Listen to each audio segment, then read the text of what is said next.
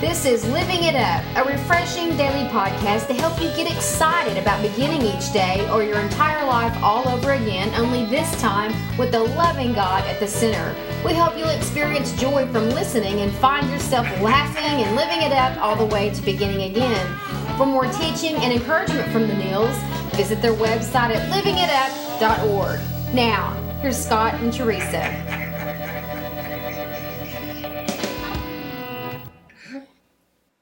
Everybody. This is Tuesday, June the 24th, and this is Living It Up While Beginning Again. My name's Scott, along with my wife Teresa, and we're really glad to have you with us. Which we are. We're Yeah. just going to get right into our topic. Yeah. We're trying to be respectful of everybody's time and keep these topics, uh, discussions, uh, at a, shorter. Okay? All right. So, having said that, here here we go. Okay, God is not looking for evidence of how good we are or how hard we tried. That's right. Isn't that a relief? Mm-hmm. Anyway, and uh, we've got a couple passages here to go along with this, and it's it's all about King David from the Old Testament in Psalms 26, 9 through 11, and then we'll follow that up with Psalms 51, 16 through 17. Well, the first one, Psalm 26, 9 through 11, uh, David says, Don't let me suffer the fate of sinners. Don't condemn me along with murderers. Their hands are dirty with evil schemes, and they constantly take bribes. But I am not like that. I live with integrity. So redeem me and show me mercy. Well, there's quite a few uh, character defects there, I think, if you want to put it that way with David. What was, Yes. What in the world was he thinking? Yeah, I mean, you know, David was really on a, I guess, on a David ride. You know what I mean? He he was king, you know, at that time, and and uh, he really felt like he was above everything. That, um, you know, he could judge others being king for them being murderers and adulterers and this and that. But when it came to him, he was all right. He just kind of looked the other way, like.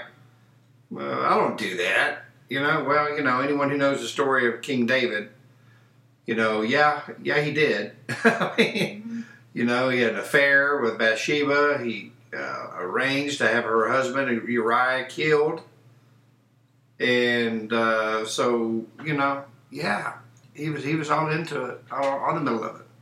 And from a recovery standpoint, you know, he- there's so much there's there's so much pride in that, Mm. and what he was saying. And David, David was in a was not in a position for God to do anything about what he, what was going on with him because he couldn't see beyond himself to see that he had anything wrong in his character. Mm. Which in what you just read, there's a lot of pride there. Yeah, And God's not looking for us to be perfect before we come to Him for help. And David was basically saying, Look at what I've done. Look Right. how, how I am, how good I am, and how I've walked a straight line and done all of that. God, He's not looking for people with perfect records. He's looking for people with broken hearts, with people who have humble hearts, who, understand, you know, and, and are grateful for what He's done and, and Mhm. realize, I, I can't do anything without you yeah, you know, I can try all I can try until my trial runs out. But it is not about that. It's Yeah. not about what we've done, it's about what he has done. uh huh, That's where the problem lies. And that self sufficiency that we have that, you know, keeps us from depending on God, that's where he wants us to be grieved at. yeah. And that's where David was. I mean, he wasn't there.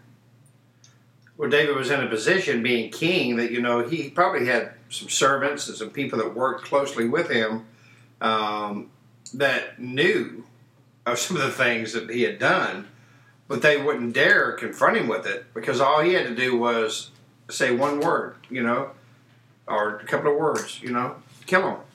you know, Mm-hmm. I mean, you know, their lives were in danger if they were to to, to uh, say anything against the king. Mm-hmm. And so, in that regard, you know, David, you know, felt like you know he had all the power. So, I guess he had the power, power to forget too. Mm-hmm. You know, but you know that it, it, it ate him up alive. Mm-hmm. You know, he was living a double standard. Mm-hmm.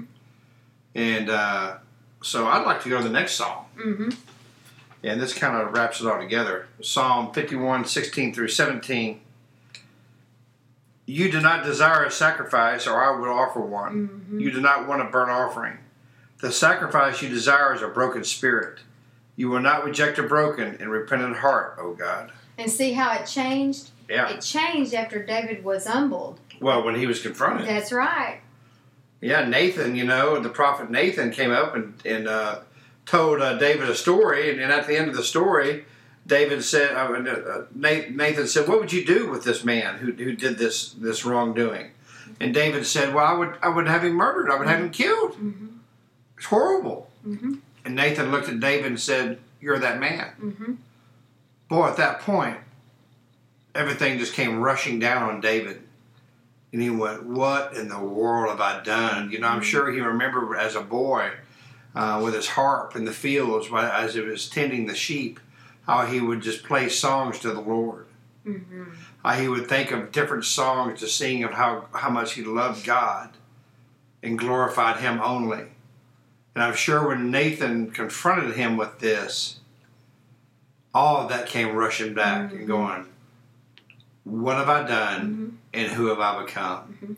At that point, then he started mourning to God Mm-hmm. and saying, You know what? You've already done everything. Mm-hmm. There's nothing I can do to receive your mercy. You are mercy. I just need to be obedient to you. And that's right. He knew that God would grant him forgiveness if he would do one thing, which was honestly admit to what he had done.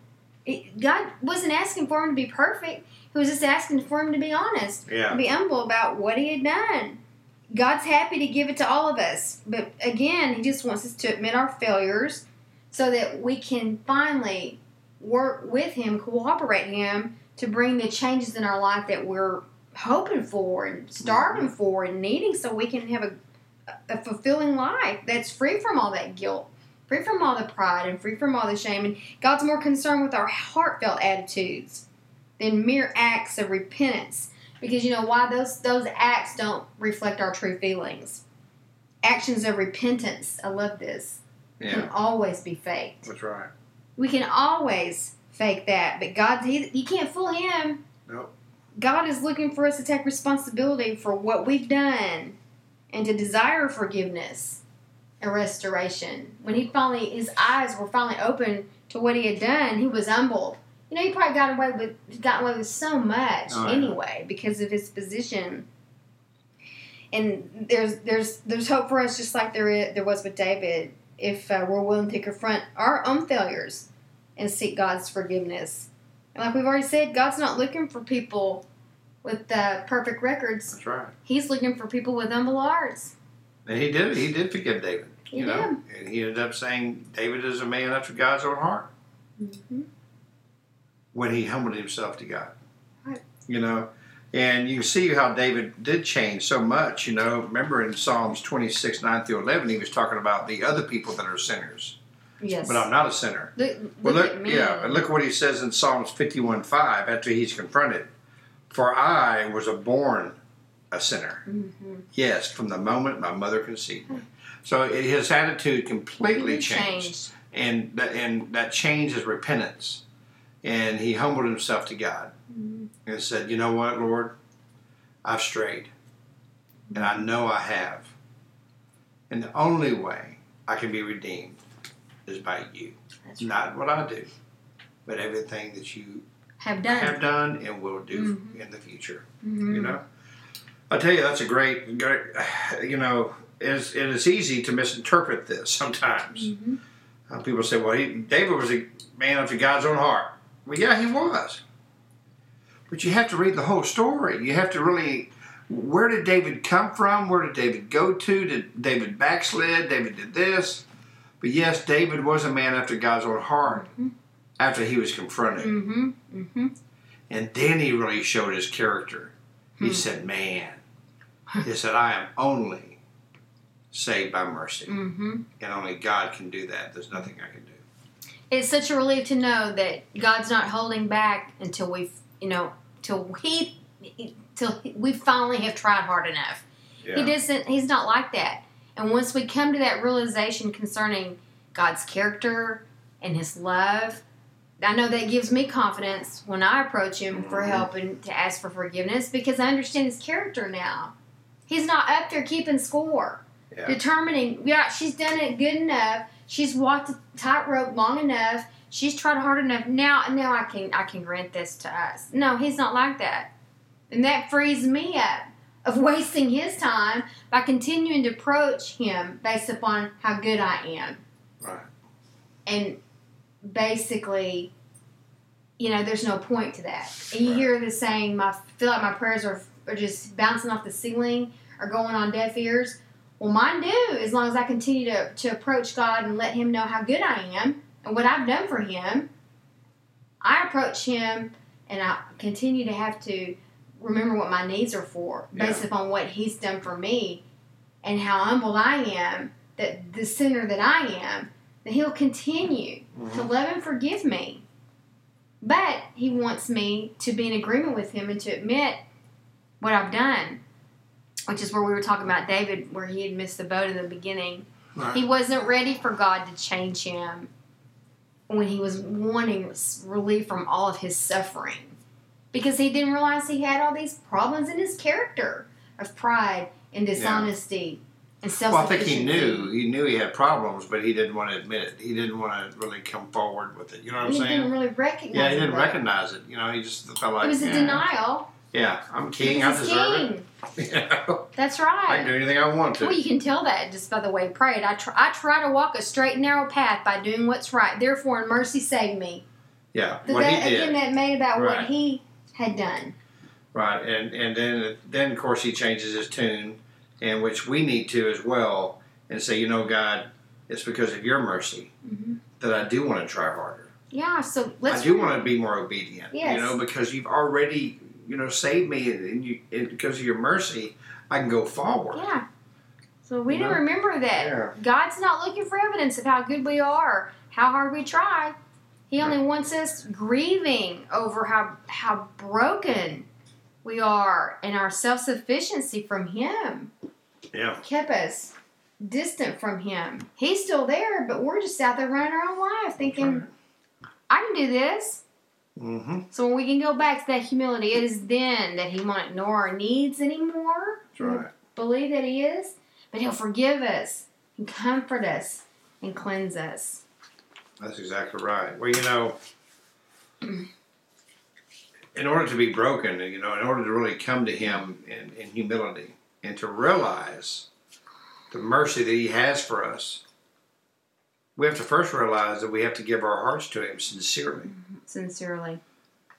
I mean, you know, David, after he was confronted with his sins, man, it broke him It did. it broke him tremendously. And and uh, when we are confronted with our sins and we become broken, there's one one person that can put us back together, and his name is Jesus. Mhm.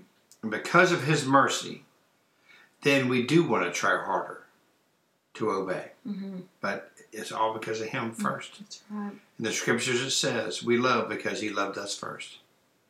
hmm So if you've never given your heart to Jesus, and uh, maybe you think you had, and and uh, you, maybe you backslid, and you're realizing I never really gave my heart to Him sincerely, Yeah. then today's the day. If you would please pray this prayer with us and know that you are saved. Lord Jesus, please come into my life. Lord, I know you died on the cross, that you were buried, and rose on the third day. And because of the cross, I know my sins are forgiven. If I ask you to forgive me of my sins, Lord, please forgive me of my sins. Father, I need your mercy. I need your love. In Jesus' name, amen. That's good. Mhm. Well, we thank y'all. And if you prayed that prayer of salvation, please email us at info at livingitup.org. Let us know. Let us know. We want to hear from you. Mhm. You know, with any topic or any subject or any comment about the podcast, Mhm. we really want to hear from you. That's right. Wherever part of the world you're from, please email us. Just take a 2nd Mhm. and uh, let us know who you are. That's right. We've enjoyed this. Thank you for taking uh, time to spend with us talking about this great topic. And until we talk to you tomorrow, keep living it up. While beginning again.